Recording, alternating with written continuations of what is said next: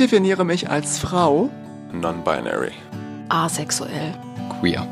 Ich definiere mich als lesbisch.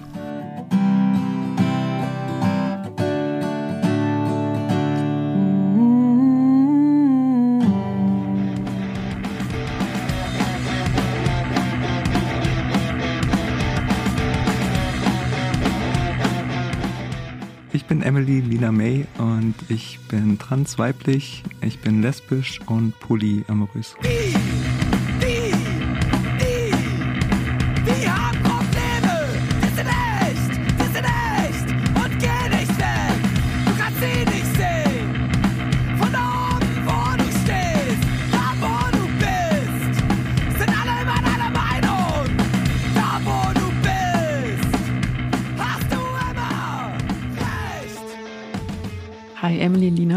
Schön, dass du bei uns bist. Als erstes würde ich mit dir gerne über deine Transidentität sprechen. Transweiblich. Du hattest ein recht spätes Coming Out. Mhm. Ich bin mir über meine Identität erst mit 25 klar geworden. Ich bin jetzt 27.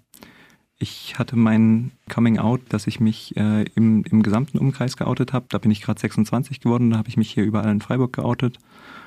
Und davor war so ein bisschen Probephase, bloß im kleinen Kreis. Und ähm, spät, ja, ähm, ich wünschte, ich hätte es irgendwann in, in den Teens äh, bemerkt, weil da einfach die Optionen besser gewesen wären, was die Transition betrifft. Das heißt, du hast wirklich nichts, also jetzt auch rückblickend davor das nicht schon gemerkt? Ja, rückblickend kann ich sagen, es gibt einige Punkte, an denen ich Tendenzen hätte festmachen können, die mir damals einfach nicht klar waren. Ähm, mit Transsein habe ich einfach immer sehr konkrete Stereotype und Klischees verbunden, die so in Medien vermittelt werden. Dazu zählen unter anderem, ja, man weiß das sofort kurz nach der Geburt, sobald man sich irgendwie identifiziert, weiß ich, ich bin ein Mädchen, ganz klar. Das war bei mir einfach nicht der Fall. Und das andere ist, dass ja auch ähm, Dysphorie, also dieses krasse Unwohlsein mit dem Körper dazukommt, ähm, was auch so vermittelt wird, dass das alle Transmenschen haben. Das war bei mir auch nicht der Fall. Ich war ich hatte keine großen Probleme mit meinem Körper. Ich hatte natürlich so typische Probleme, die man halt hat als Jugendliche, ähm, aber nichts Krasses, dass ich gedacht habe, das, das passt für mich nicht. Ich, ich identifiziere mich nicht mit dem Geschlecht, sondern es waren immer ähm, Kleinigkeiten. Also rückblickend kann ich sagen, ähm, okay, ich war immer außerordentlich froh, wenn ich mich irgendwie feminin geben konnte, wenn mir jemand die Nägel lackiert hat oder wenn ich irgendwie ein Kleid tragen konnte. Das hat mir ganz viel gegeben. Oder ähm, irgendwie Unwohlsein mit männlichen Rollenzuordnungen. Mir ist gerade letztens wieder eingefallen, im Kindergarten wollten irgendwie Freundinnen mit mir ähm, Mutter, Vater, Kind spielen, auch wenn ich nicht mehr genau weiß, was das bedeutet. Aber ich wollte da immer gerne irgendwie Mutter sein und nicht der Vater. Und ähm, äh, damals ist das natürlich nicht so was, wo ich denke, ah, das hat was zu bedeuten. Mhm. Das heißt, du hast dich ähm, sehr lange als Junge gefühlt, später dann auch als Mann. Das war so okay. Es hat jetzt auch nicht so total viel bedeutet. Mit so Rollenbildern konntest du dann auch nicht so viel anfangen. Ja, ich habe mich als Junge verstanden. Ich würde das abgrenzen zu, ich habe mich als Junge identifiziert, weil, ähm, weil das wirklich, glaube ich, so ein von außen an mich herangetragenes Ding war. Ich habe mich immer ein bisschen abgegrenzt gefühlt von diesem äh, jungen Stereotyp. Wie mit vielen männlichen Rollenbildern bin ich nicht so gut klargekommen und habe mich da nicht mit identifizieren können, sondern ich habe gedacht, ich bin eher ein bisschen feminin schon. Also von den Jungen in meiner Klasse, in meinem Alter so. Aber ich hatte einfach nicht die Möglichkeit, darüber nachzudenken in meinem Umfeld, denke ich mal. Das war auf dem, im kleinen Dorf, auf dem Land. So, ich glaube, so das Hinterfragen hat dann hier mit der Uni begonnen und hier gab es dann die Möglichkeit dazu. Ja, ähm, und ich habe mich damals einfach als äh, heterosexueller Cis-Mann verstanden und also die absolute Norm. Weiß, männlich, äh, cis, hetero, so. Hm. Du hast gerade gesagt, dass du dich gerne femininer gegeben hast. Wurdest du da von anderen dann vielleicht sogar in die schwule Schublade gesteckt? Äh, nee, ähm, gar nicht. Also das war auch nicht was Alltägliches, das waren wirklich Ausnahmesituationen. Ähm, das erste Mal, dass mir die Nägel lackiert wurden, war ich in den USA in einem Austauschjahr und äh, war da halt in einer Gastfamilie bloß für zwei Wochen und da waren halt äh, zwei Gastschwestern, die mir dann die Nägel lackiert haben. Das war also komplett von allem abgetrennt, was ich sonst jemals erlebt habe. Und dann ähm, die andere Situation, mit der ich mich sehr, sehr wohl gefühlt habe, war, als zum Abi so eine Art Crossdressing-Tag war, wo ich mir dann irgendwie High Heels von irgendwem ausgeliehen habe und mir extra einen viel zu engen Rock bestellt habe äh, online. da habe ich mich einfach total wohl gefühlt damit. Also es war schon immer in einem Kontext, wo das irgendwie funktioniert hat und nicht allzu sehr aufgefallen ist. Und abgesehen davon habe ich mich gern mit äh, Mädchen umgeben. Also ich hatte irgendwie eine beste Freundin sehr lange in der Schulzeit und ähm, habe da immer das Gefühl gehabt, dass ich da irgendwie, also dass ich einfach mit, mit dieser Weiblichkeit besser klarkomme. Ja. Was gab es denn sonst noch für Einflüsse oder sogar Role Models, die dich da ein bisschen inspiriert haben? Einerseits ähm, hat mich dieses offene Umfeld natürlich geprägt, dass das einfach hier auch ein Thema war, ähm, dass es queere Themen hier besprochen wurden und so weiter. Ähm, dann gab es auch in meinem Studiengang ein paar ähm, Menschen, die ähm, sich zumindest damals, denke ich, als Männer identifiziert haben, ähm, die ab und zu Kleider getragen haben und einfach sehr in ihrem äh, Geschlechtsausdruck sehr offen waren. Ähm, das hat mir so ein bisschen einfach eine Offenheit gezeigt, so in meinem Umfeld. Und äh, noch dazu war ich dann auch bei Queer Amnesty hier in Freiburg sehr aktiv, ein Jahr nachdem ich angefangen habe mit dem Studium. Und ja, was, was so äh, Vorbilder angeht sozusagen, da gab es ähm, 2012, da kann ich mich dran erinnern, als äh, Laura Jane Grace von Against Me, die Sängerin, ihr äh, Coming Out hatte, als sie ganz groß einen Artikel im Rolling Stone Magazin hatte, ähm, in der sie sich als trans geoutet hat. Und ähm, ich kann mich dran erinnern, ich habe schon lange Musik verfolgt und als ich das mitgekriegt habe, habe ich da irgendwie versucht, alles aufzusaugen, was es da gibt, wie das ihre Beziehung mit ihrer Frau beeinflusst und ähm, die ganze weitere Entwicklung. Und das war total spannend. Und ähm, da hatte ich noch keine Ahnung, dass das irgendwie so richtig mit mir zusammenhängt. Aber ich habe seitdem wirklich die Band sehr intensiv verfolgt und was sie macht. Ähm, ich habe auch äh, dann mir die Autobiografie oder die Memoiren von Laura Jane Grace äh, schenken lassen 2016. Ich glaube, ähm, ich, ich bin mir nicht ganz sicher, ob ich da irgendwie schon so drüber nachgedacht habe oder nicht. Und äh, dann gab es auch von äh, NoFX, ähm, die haben ein Lied 2016 rausgebracht, das heißt I'm a Transvest Light, ähm, wo der Sänger ähm, Fat Mike sich praktisch als Crossdresser outet und dann ja auch auf der Bühne immer wieder mit Röcken und in Lack- und Lederkleidung und äh, Kleidern und mit pinken Haaren aufgetreten ist. Und es waren alles so Momente, in denen ich mich irgendwie gefühlt habe, ja, cool, das ist irgendwie in Ordnung und das machen andere Leute, die da total öffentlich sind damit. Und ähm, also das war irgendwie ganz cool, damit konnte ich mich dann identifizieren mit, mit diesem Lied speziell erstmal eine Weile. Ähm, seitdem habe ich noch total die Serie Sense 8 gefeiert, ähm, in der ähm, die Transfrau Nomi eine der Hauptcharaktere ist und ähm, eine wunderbare, süße lesbische Beziehung hat mit Needs, ähm, die ich unglaublich schön finde. Und ähm, also das ist eigentlich so ein Wunsch von mir. Okay, also da hattest du die ideale Identifikationsfigur ja, gefunden. Wirklich, absolut. Ähm, und ähm, ansonsten so im, im öffentlichen, realen Leben, ähm, zwar habe ich mich noch nicht so sehr ähm, mit dieser Person beschäftigt, aber Julia Serrano finde ich sehr spannend. Die hat vor guten zehn Jahren ein Buch namens Whipping Girl äh, rausgebracht. Also die ist genau, die ist Akademikerin und äh, selbst trans und ähm, sie schreibt über äh, Transmisogynie, also die spezielle intersektionale äh, Diskriminierung, die Transfrauen erleben. Und äh, das finde ich sehr, sehr spannend.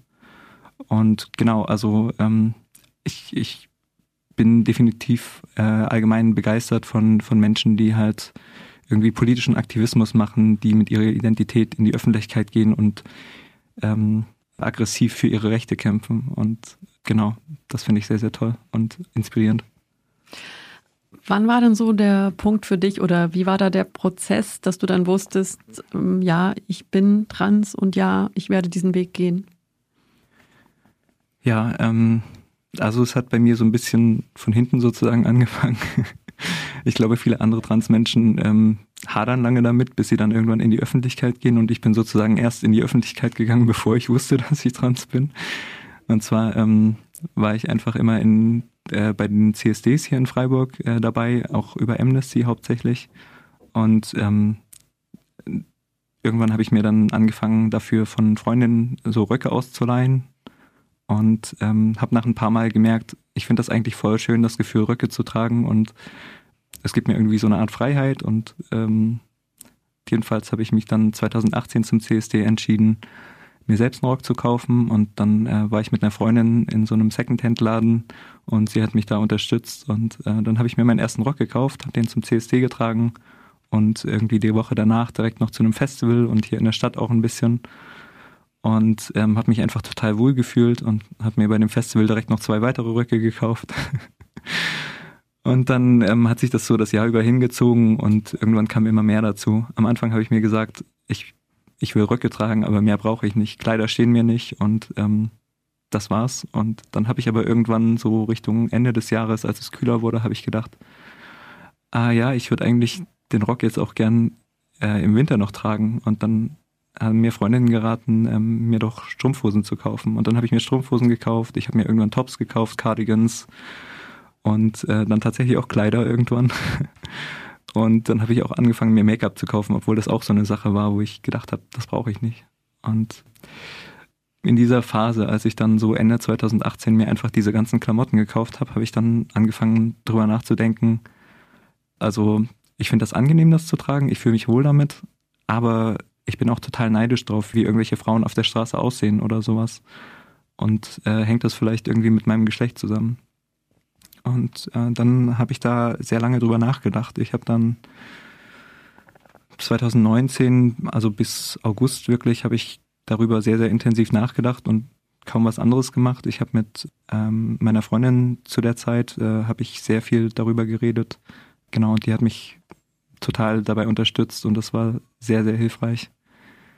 Und als ich dann, genau, als ich dann einfach auch nicht weitergekommen bin, an dem Punkt war ich dann auch ähm, auf der Rückreise im Zug von CST in Karlsruhe, hat mich äh, eine non-binäre Person aus meinem Freundeskreis ähm, gefragt, ob ich nicht einfach mal ähm, weibliche Pronomen ausprobieren möchte und ob ich dann einen Namen parat hätte, den ich, äh, den ich benutzen möchte. Und da ist mir sofort Emily eingefallen ja, und dann habe ich das direkt irgendwie darauf probiert, als ich hier gerade äh, zufällig neu beim Roller Derby eingestiegen bin hier in Freiburg. Das war so komplett abgekopselt von meinem restlichen Umfeld und deswegen war das perfekt. Und dann habe ich mich da nach kurzer Zeit ähm, praktisch nochmal als Emily vorgestellt und mit weiblichen Pronomen und das wurde sofort angenommen. Ja, und das war dann einfach so die Testphase über ein paar Monate ja, und ich bin den Menschen, die ja irgendwie dabei waren, auch total dankbar. Also ähm, Rebecca, mit der ich damals zusammen war, und Alexi, die Person, die ähm, mir vorgeschlagen hat, dass ich den neuen Namen ausprobiere. Ähm, das war eine Riesenunterstützung. Und ähm, ja, das sind zwei Leute, mit denen ich auch jetzt irgendwie noch sehr, sehr eng in Kontakt bin. Wie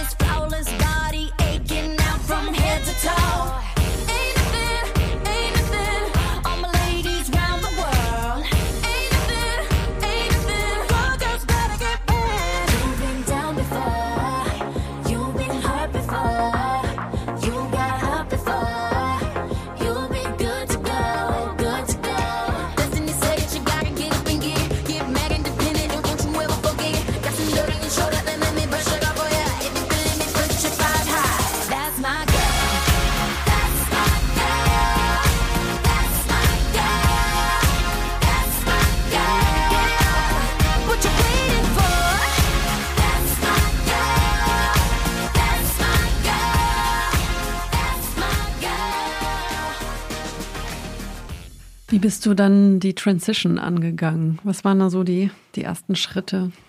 Das wird ja manchmal so unterteilt in äh, soziale und medizinische Transition. Und die soziale Transition war bei mir halt praktisch das Outing. Also ähm, das mit den Klamotten hatte ich ja schon vorher geklärt.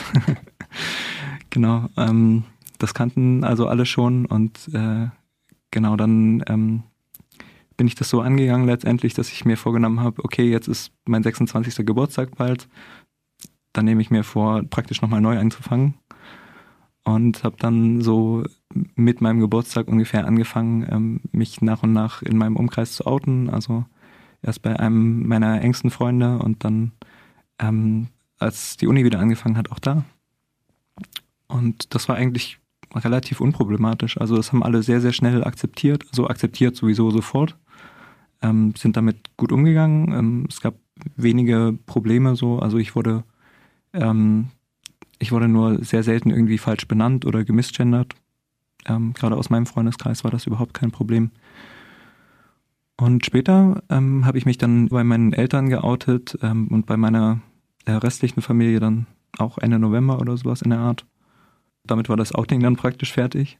Und äh, dann so diese medizinischen Aspekte ähm, kamen dann später. Ich bin die Sache leider irgendwie ziemlich falsch angegangen. Einfach weil ich, äh, weil ich diese ganze Identitätssache mit mir selbst ausgemacht habe über fast ein Jahr. Ähm, das war ziemlich blöd. Äh, das hätte ich direkt in einer Therapie machen sollen, weil es immer die Anforderungen gibt, man muss so und so lange Therapie gemacht haben, um dann irgendwelche medizinischen Leistungen zu bekommen von der Krankenkasse und damit wirklich klar ist, dass ich trans genug bin für die Krankenkasse und das Gesundheitssystem. Und ähm, ja, ich habe leider erst dann im September 2019 angefangen, nach Therapie zu suchen und bis ich dann tatsächlich ähm, so richtig eine stabile Therapie hatte, ich habe dann ein paar Mal gewechselt, war es dann schon Anfang 2020. Ich hatte dann Glück, dass die beiden Gutachterinnen, bei denen ich war, ähm, mir zugeneigt waren und mir relativ schnell bestätigt haben, dass ich äh, Hormone bekommen kann. Ich habe dann erst angefangen im April mit den Hormonblockern, das heißt, dass da das Testosteron blockiert wird, was mein Körper produziert. Und dann ähm, zwei, drei Monate später dann ähm, die ähm, Hormone, also die Östrogene. Und ja, also das war so der erste Schritt, der riesengroß war für mich und einfach wirklich wichtig. Ähm, ich, ich war total verzweifelt erstmal noch, weil ich erwartet habe, dass ich im April noch meine Hormone bekomme und dann aber rausgekommen ist, dass ich die erst im Juli bekomme und also das waren, das hat mich nochmal unglaublich runtergezogen. Was sich vielleicht noch so mit als Transition ein bisschen ähm, werten lässt, ist so kleine Sachen, die ich einfach für mich gemacht habe, bevor ich irgendwas an medizinischem machen konnte. Das war, ähm, dass ich mir im September 2019 noch ähm, spontan Ohrlöcher habe stechen lassen. Das war einfach, also das war einfach so ein kleines, äh, kleines Geschenk an mich, weil ich mich einfach irgendwie nicht, nicht gut gefühlt habe zu der Zeit und Angst hatte, wie lange das jetzt dauert. Und dass ich mir die Haare schneiden lassen habe, solche Kleinigkeiten. Und ja, ich nehme jetzt seit neun Monaten oder acht Monaten oder so jetzt Hormone, glaube ich. Also viel mehr ist tatsächlich noch nicht passiert. Ähm, aber es stehen noch ein paar Sachen an, hoffentlich ab demnächst dann.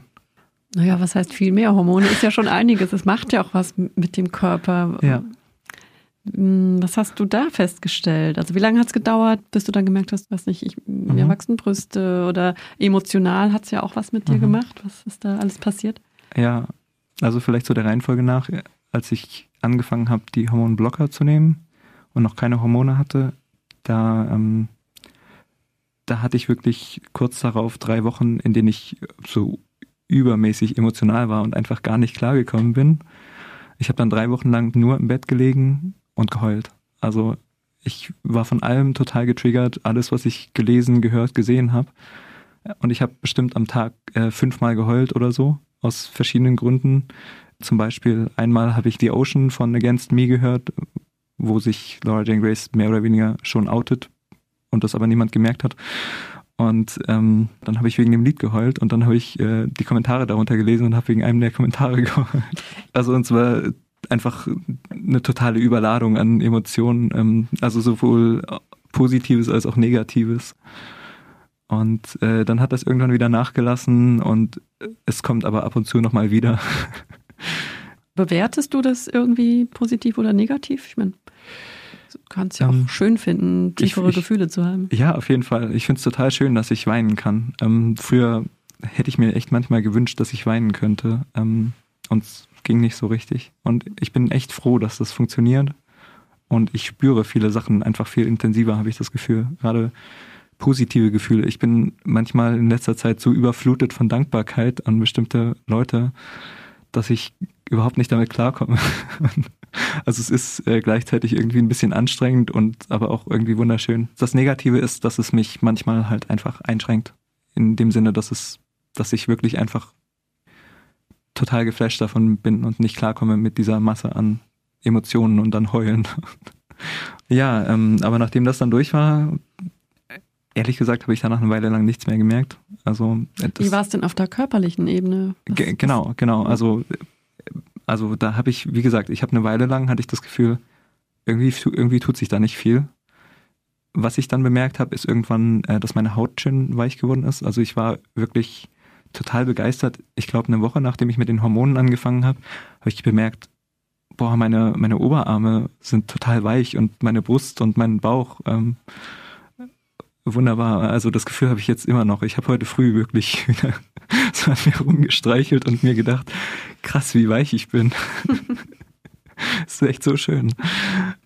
Ja, und dann war wieder eine Weile nichts und irgendwann, ähm, ich habe mir dann die Haare gefärbt, also blondieren lassen und dann habe ich mich gefragt, hm, da sind jetzt so ein paar kleine Stoppeln, ist das abgebrochen durch die Blondierung oder wächst da gerade was nach? Und ähm, meine Endokrinologin hat mir dann bestätigt, ja, da wächst wieder was nach auf meinem Kopf, da wo mir vorher Haare ausgefallen waren. Ähm, also das ist schön. Und ähm, was ich auch festgestellt habe, dass ich eine Taille bekommen habe. Und ähm, dann auch irgendwann Brustwachstum, ja. Also ich denke, das war nach vielleicht fünf, sechs Monaten ungefähr Hormone, habe ich dann gemerkt, ja, irgendwie ähm, ist da ein bisschen Brustwachstum. Ähm, ich habe dann auch nochmal irgendwie so den Hinweis von meiner Endokrinologin ge gebraucht, dass sie gesagt hat, äh, ja, das, also das hat sich doch voll viel geändert, bis ich es mir dann tatsächlich nochmal angeguckt habe und gemerkt, ja, eigentlich schon.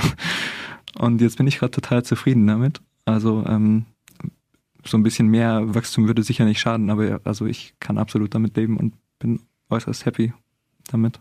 Hast du irgend so ein Ideal für dich, wo du unbedingt hin möchtest? Ja, also nicht so allzu konkret. Also ich habe jetzt kein ganz klares Bild vor Augen, wie ich aussehen möchte oder sowas.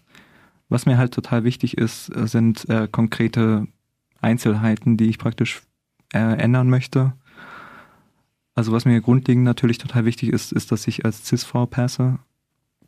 Und ähm, möglichst als hübsche Cis-Frau. ähm, ja, klar kommen da Schönheitsideale mit rein, ähm, die auch gesellschaftlich verbreitet werden. Ähm, und also es ist, ist schwierig, mich davon auch abzukopseln, so, weil ich jetzt natürlich auch irgendwie die Möglichkeit habe, mich und meinen Körper nochmal selbst neu zu gestalten. Ähm, wichtig wäre als nächstes, dass ich meinen Bart loswerde. Ähm, also da möchte ich hoffentlich bald mit einer Laserepilation anfangen. Ähm, das wird sich aber auch sehr lange hinziehen, soweit ich weiß dann ähm, ist mir auch ganz wichtig eine Gesichts-OP, also das nennt sich dann Facial Feminization Surgery. Ähm, da gibt es alle möglichen Sachen, die mich an meinem Gesicht stören, die auch immer wieder aufkommen und äh, woran ich mich andauernd stoße und die mich echt traurig machen teilweise. Ähm, das sind mein Kinn, meine Nase, meine Oberlippe, meine Stirn, mein Haaransatz, den ich viel zu hoch finde. Und da hätte ich gern ein schmaleres, runderes Kinn, ähm, generell ein schmaleres Gesicht, irgendwie eine Nase, die irgendwie möglichst klein und süß aussieht.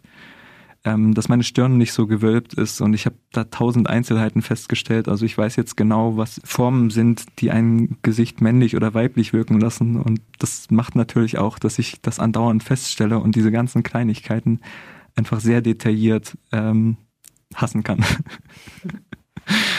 Was, was bedeutet für dich denn weiblich, Weiblichkeit?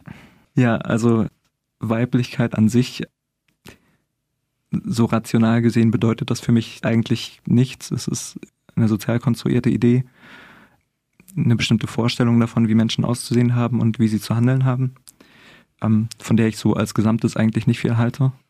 Aber gleichzeitig sind es Rollenerwartungen und Klischees, den ich momentan irgendwie nacheifere, was mir auch ein bisschen unangenehm ist, muss ich sagen. Aber ähm, es erlaubt mir, mich freier zu bewegen in, in dem, was ich sein möchte. Und es erlaubt mir, näher an das ranzukommen, was ich sein möchte. Und ähm, es, es gibt mir einfach Freiheiten. Also Weiblichkeit bedeutet für mich letztendlich Freiheit, so zu sein und zu handeln, wie ich möchte. Obwohl es ja für viele Frauen gerade nicht Freiheit bedeutet. Ja, ne? genau. Also ich, ich habe da auch ehrlich gesagt immer ein bisschen Angst, jemanden vor den Kopf zu stoßen. Das kann ich vollkommen verstehen. Und ähm, es gibt ganz viele Einschränkungen, die natürlich mit Weiblichkeit einhergehen, die ich auch scheiße finde. Es ist, glaube ich, so, ein, so eine Art Prozess, dass ich jetzt, ähm, was auch wieder mit übertriebenen, krass hohen Erwartungen an Transfrauen gerade einhergeht, ähm, die gesellschaftlich mich vor das Hindernis stellen, dass, äh, dass jede Transfrau irgendwie gezwungenermaßen Transfrauen als Ganzes repräsentiert. ich, ich fühle mich gerade gezwungen, ähm, mich hyperfeminin zu geben, zu kleiden, ähm, auszusehen, zu handeln, um irgendeine Chance zu haben, ähm, auch als weiblich angesehen zu werden gesellschaftlich. Und äh, solange das, solange mein Aussehen und meine Stimme dazu nicht reichen, ähm, habe ich das Gefühl, dass ich das machen muss. Und ich erwarte andererseits, ähm, dass ich, äh, sobald das kein Problem mehr ist, sobald ich nicht mehr täglich um meine Weiblichkeit kämpfen muss und um die Anerkennung davon, dass ich dann wirklich auch mich davon wieder trennen kann und dass ich dann wieder das Konstrukt Weiblichkeit bekämpfen kann und äh, mich dagegen stellen und ich habe auch gemerkt, dass das nach und nach äh, weniger problematisch wird, äh, wenn ich jetzt irgendwie Beinhaare habe oder sowas. Das hat mich vor einem Jahr total gestört, aber das kann ich jetzt akzeptieren. So, das ist jetzt kein Problem mehr. Oder ich muss mich weniger schminken momentan, als ich das vor einem halben Jahr getan hätte. Mhm.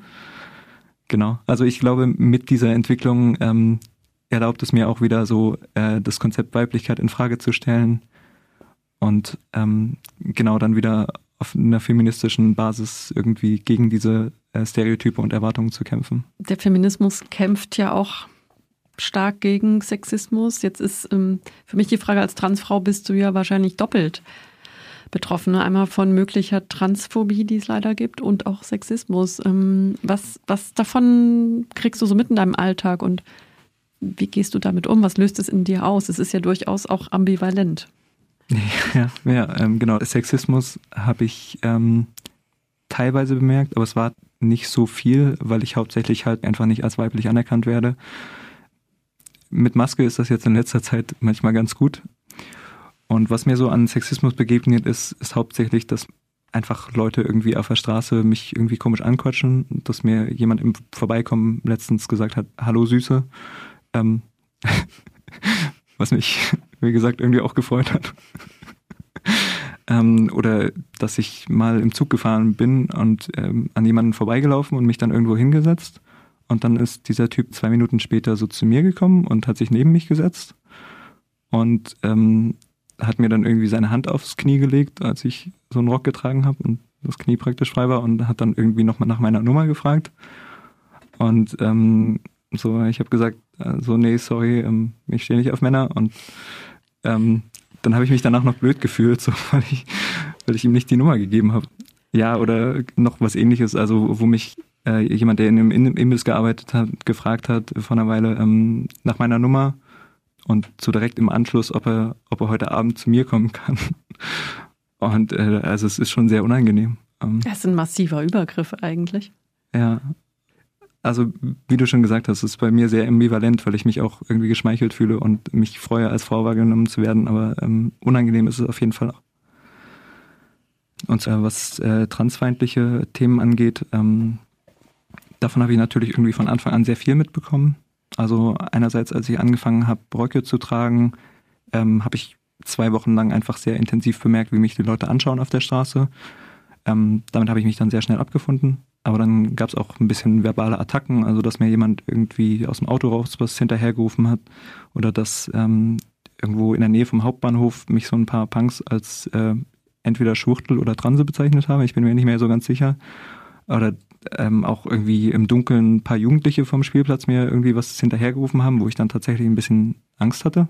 Ähm, naja, ähm, ansonsten sind es so alltägliche Sachen, dass mich Leute mit den falschen Namen oder Pronomen ansprechen, gerade so bei Ämtern, wenn ich bei Ärztinnen bin oder irgend sowas. Ähm, und ähm, dann kommen einfach irgendwie so andere Sachen hinzu. Also was ich irgendwie so anders einordne, so ein bisschen als, als äh, Mikroaggressionen, wo Leute mir nicht unbedingt irgendwie was Böses antun wollen oder sowas, aber einfach ähm, das tun mit ihren Worten. Mhm. So, dass sie, dass mir Leute einfach irgendwas äh, sagen, was mich unglaublich auffühlt und mir wehtut ohne dass sie das merken ähm, und wo das nicht unbedingt böse gemeint ist oder sowas. Und es kommen natürlich auch irgendwelche Unsicherheiten hinzu. Ja, einfach Ängste vor bestimmten Orten, Situationen und so weiter. So konkrete Ängste vor öffentlichen Toiletten, ähm, vor Umkleiden, ähm, vom Schwimmen gehen. Ich war bestimmt seit zwei, drei Jahren nicht mehr schwimmen, ähm, weil ich weil ich mich nicht traue. Also einerseits fühle ich mich mit meinem Körper unwohl und möchte den nicht in der Öffentlichkeit zeigen. Andererseits ähm, habe ich kein Bikini. Und ähm, ehrlich gesagt auch Angst, so damit öffentlich aufzutreten und äh, wie Leute darauf reagieren und auf mich. Und ähm, also ich meine, es ist auch ein bisschen begründet, so weil ich einfach, also weil ich einfach auch blöde Situationen hatte. Gerade mit den mit den Umkleiden zum Beispiel äh, war es mal so, dass ich irgendwie nach dem Training als Letzte in der Umkleide war und dass dann Leute reingekommen sind und mich jemand gefragt hat, so, warum bist du in der Damenumkleide? Und dann weiß ich einfach nicht, wie ich darauf reagieren soll, weil jede Antwort falsch ist. Wenn ich sage, weil ich eine Frau bin, dann, ähm, dann hasse ich mich dafür, weil, weil ich mir dann wieder eingestehen muss, dass, äh, dass das niemand so sieht außer mir. Und ähm, ja, und generell habe ich einfach irgendwie Angst, allein in Umkleiden zu gehen. Ich habe Angst, dass sich dann jemand unwohl fühlt, wenn sie mich und meinen Körper sehen. Ich habe Angst äh, vor blöden Sprüchen, dass jemand versucht, mich irgendwie rauszuwerfen oder sowas. Auf Toiletten ist es genau dasselbe, dass, ähm, dass es mir schon häufig passiert ist, dass ich in eine Toilette reingegangen bin und ähm, mich einfach jemand angeguckt hat und gesagt, äh, das ist die Frauentoilette. Und äh, da muss ich auch eine Weile üben, damit umzugehen. Ich habe tatsächlich äh, vor zwei, drei Wochen irgendwie einen Albtraum davon gehabt, dass ich äh, auf einer äh, Toilette war und mich da einfach jemand die ganze Zeit angeschrien hat, weil ich da nicht hingehöre. So.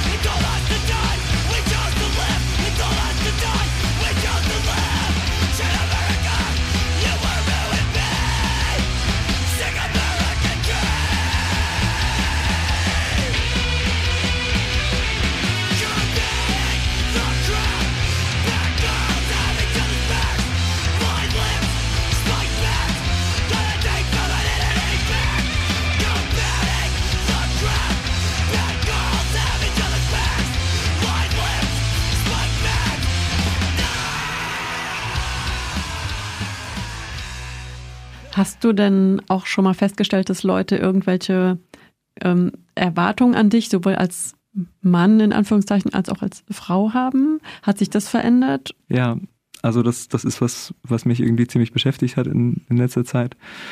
Unter anderem war die eine Situation, dass meine Eltern ähm, mir praktisch mein Leben lang irgendwie Männlichkeit äh, als, als äh, Erwartungshaltung gegeben haben und ähm, sei doch ein Mann und ähm, so und so. Und ähm, so jetzt eine Weile, nachdem ich mich geoutet habe, ähm, habe ich jetzt immer mehr das Gefühl, dass sie jetzt so einen, einen genau entgegengesetzten Standard von Weiblichkeit an mich legen, dass sie mir sagen, ähm, ja, äh, willst du nicht mal das und das tragen und ähm, probier doch mal deine Haare so und so zu tragen. So, dass Schminktipps ich, von der ja, Mutter, oder wie? Das nicht ganz, aber fast, ja, so in die Richtung. Und dass jetzt halt die Erwartungshaltung ist, dass ich jetzt irgendwie 100% weiblich, äh, perfekt weiblich sein sollte. Und dann gibt es äh, entgegengesetzt so ein bisschen, ähm, habe ich das Gefühl, teilweise aus feministischen Kreisen oder sowas, die, die Ansicht, ähm, ja, so Geschlecht ist doch Schwachsinn und ähm, bleib doch so, wie du bist, weil dann kämpfst du da, kämpfst du damit irgendwie offensiv gegen das äh, binäre Geschlechtssystem. Ja, und äh, dabei habe ich das Gefühl so, dass ich, dass ich dann so ein bisschen, dass mein Körper da so als politisches Objekt instrumentalisiert werden soll und dass da irgendwie aus beiden Richtungen meine, mein Wohlbefinden nicht so wirklich das Thema ist, um das es geht. Und dass da Leute, die oft ähm, einfach keine Ahnung haben, wie, ich mich fühle, ähm, mir irgendwelche Vorschläge machen, von denen sie auch nicht so ganz wissen, was das bedeuten würde. Oder ähm, dass sie mir sagen, ja, das brauchst du doch nicht, ähm, lass doch, dein Gesicht ist doch in Ordnung, obwohl das halt nicht so ist und obwohl ich ganz dringend irgendwie eine Veränderung brauche, um mich wohlzufühlen.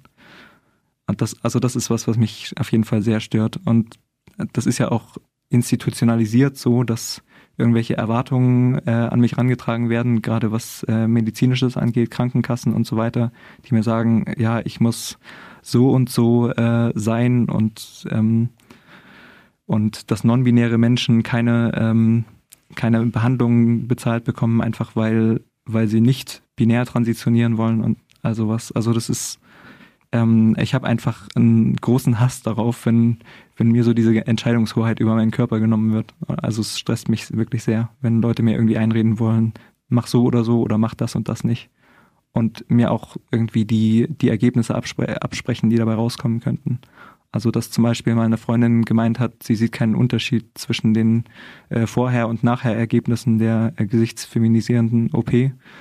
Ähm, wo ich mir erst nicht sicher war, warum mich das so ärgert, aber dann ist mir klar geworden, das nimmt mir einfach jegliche Hoffnung, dass ich mich jemals besser fühlen würde. Ähm, weil das die Möglichkeit ist, irgendwas zu ändern, damit es mir besser geht ja, du hast dich als oder definierst dich als lesbisch bisweilen. Ich meine, das ist ja natürlich immer alles offen. Und auch Poli hast du erwähnt. Mhm. Ja, wie sieht's da aus? Wie gestaltest du so deine Partnerinnensuche? Ähm, ja, also irgendwie hauptsächlich über Dating-Apps ähm, momentan. Ich meine, gut, Corona ist sowieso äh, so ein Ausschlusskriterium für jemanden im Alltag kennenlernen, so ziemlich. Aber ja, ähm, Genau, also ich bin tatsächlich so am Überdenken mit dem Lesbisch, da bin ich mir momentan nicht so ganz sicher.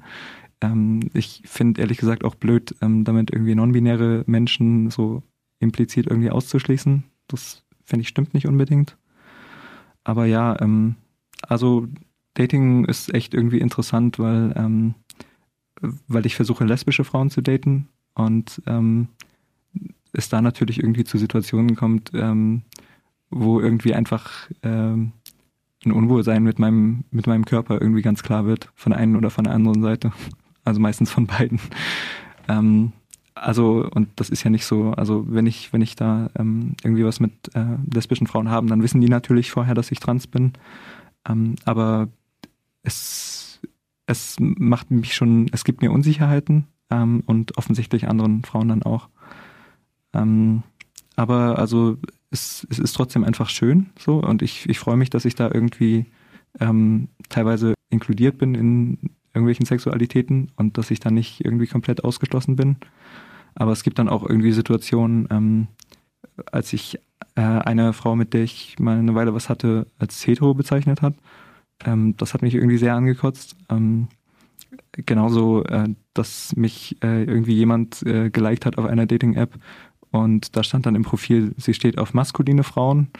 Ja, genauso äh, gab es eine sehr, sehr unangenehme Situation, als mich jemand auf äh, Tinder als erstes ähm, nach einem Match als allererstes gefragt hat, ob ich einen Penis habe. Und dann irgendwie, ich weiß nicht, es war sehr, sehr unangenehm, als sie dann gemeint hat, sie will jetzt eigentlich nur noch was mit Frauen haben, aber vorher. Und dann wäre ich das vorher gewesen, bevor sie noch nur noch was mit Frauen haben möchte. Das, also das ist einfach wirklich so eine Situation, wo ich noch sehr, sehr großen Hass drauf habe. Aber wie gesagt, abgesehen davon gibt's ähm, äh, viele Menschen, die ich sehr, sehr sympathisch finde, mit denen ich mich sehr gut verstehe und wo das irgendwie super funktioniert. Und ich denke, das ist die Mehrheit. Könntest du denn sowas wie eine Traumfrau Sternchen definieren? Du hast ja eben schon gesagt, dass du halt Frauen gut findest oder aufmerksamer Frauen bist, die so deinem weiblichen Ideal entsprechen, dann ist jetzt halt auch die Frage, verliebst du dich auch in die oder sind es nur die, wo du denkst, du möchte ich auch mal sein? Oder also, wie vermischt sich sowas? Aber das ist eine spannende Frage. ähm, ja, das, das, ich weiß nicht, da, da habe ich mir auch schon darüber Gedanken gemacht, ob das, ähm, ob das dann ähm, teilweise verlieben ist oder ob das wirklich so ein äh, Nacheifern ist und dass ich mir denke, ja, so möchte ich auch sein. Ich, ich glaube, es ist oft beides. Ähm, aber ich weiß nicht, so ein genaues äh, äh, Bild möchte ich auch gar nicht unbedingt definieren. Also ich muss schon sagen, dass ich ähm, eher Frauen attraktiv finde, die, ähm, die eher feminin aussehen, ähm, äußerlich. Und ja, ich, ich glaube, letztendlich fällt das zusammen. Ähm, aber, aber vor allem, denke ich, hängt das auch viel mit Charakter zusammen, was ich attraktiv finde, irgendwie Enthusiasmus und Offenheit und all solche Sachen. Und ähm, ich denke, das, das kann sich so ergeben und irgendwie am besten ist es immer, jemanden kennenzulernen. Und äh, also ich, ich letztendlich habe ich festgestellt, so das kann ganz weit von dem abweichen, was ich jetzt, äh, von dem, als was ich jetzt so als Idealbild irgendwie im Kopf hätte. Also ähm, da bin ich wahrscheinlich nicht so gebunden, wie ich das manchmal denke. Ja, Emily Lina May, ich danke dir total, dass du den Abschluss für uns heute gebildet hast von unserer tollen Reihe. Es ist uns und mir ein großes Vergnügen gewesen oder eine Ehre, dich hier zu haben. Ja, ich fühle mich auch geehrt, da um, den Abschluss bilden zu dürfen. Ich freue mich total. Heute am 31. März Erstausstrahlung. Mhm. Ein ganz besonderer Tag. Visibility. Ja. ja, und damit geht die Reihe zu Ende.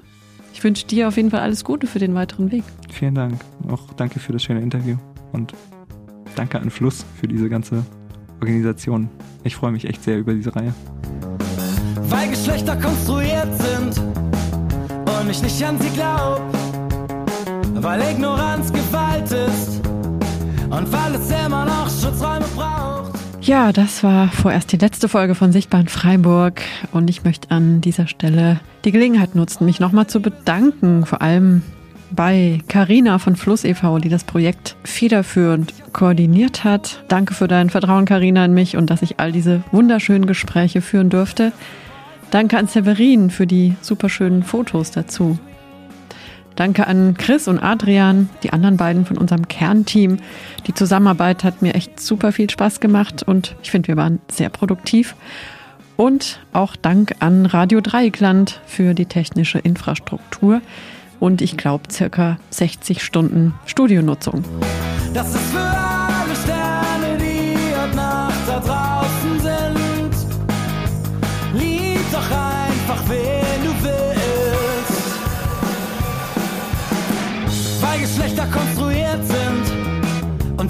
nicht müssen. Und weil Leute irritiert sind, wenn sich Männer küssen. Aber der größte Dank natürlich an unsere ProtagonistInnen. Alexandra, Andrea, Andreas, Anna, Danilo, Elisabeth, Emily, Eyal, Flo, Georg, Hans-Dieter, Jonas, Jule, Chris, Laila, Leon, Lina, Manuel, Markus, Martina, Mona, Moody, Nick, Robert, Severin, Tatjana, Tove, Ulrike, Ute, Verena, Vivian und Wally, ihr seid die Größten. Danke für euren Mut, eure Offenheit und vor allem eure wichtige Aufklärungsarbeit.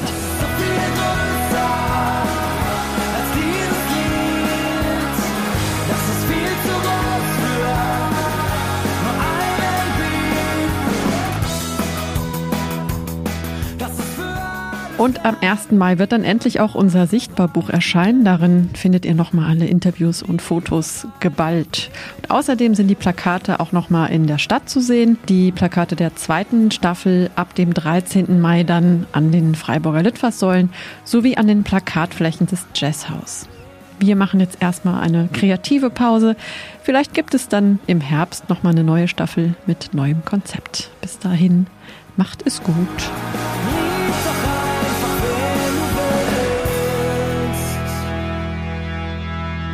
Mit freundlicher Unterstützung vom Aktionsplan für Akzeptanz und gleiche Rechte des Landes Baden-Württemberg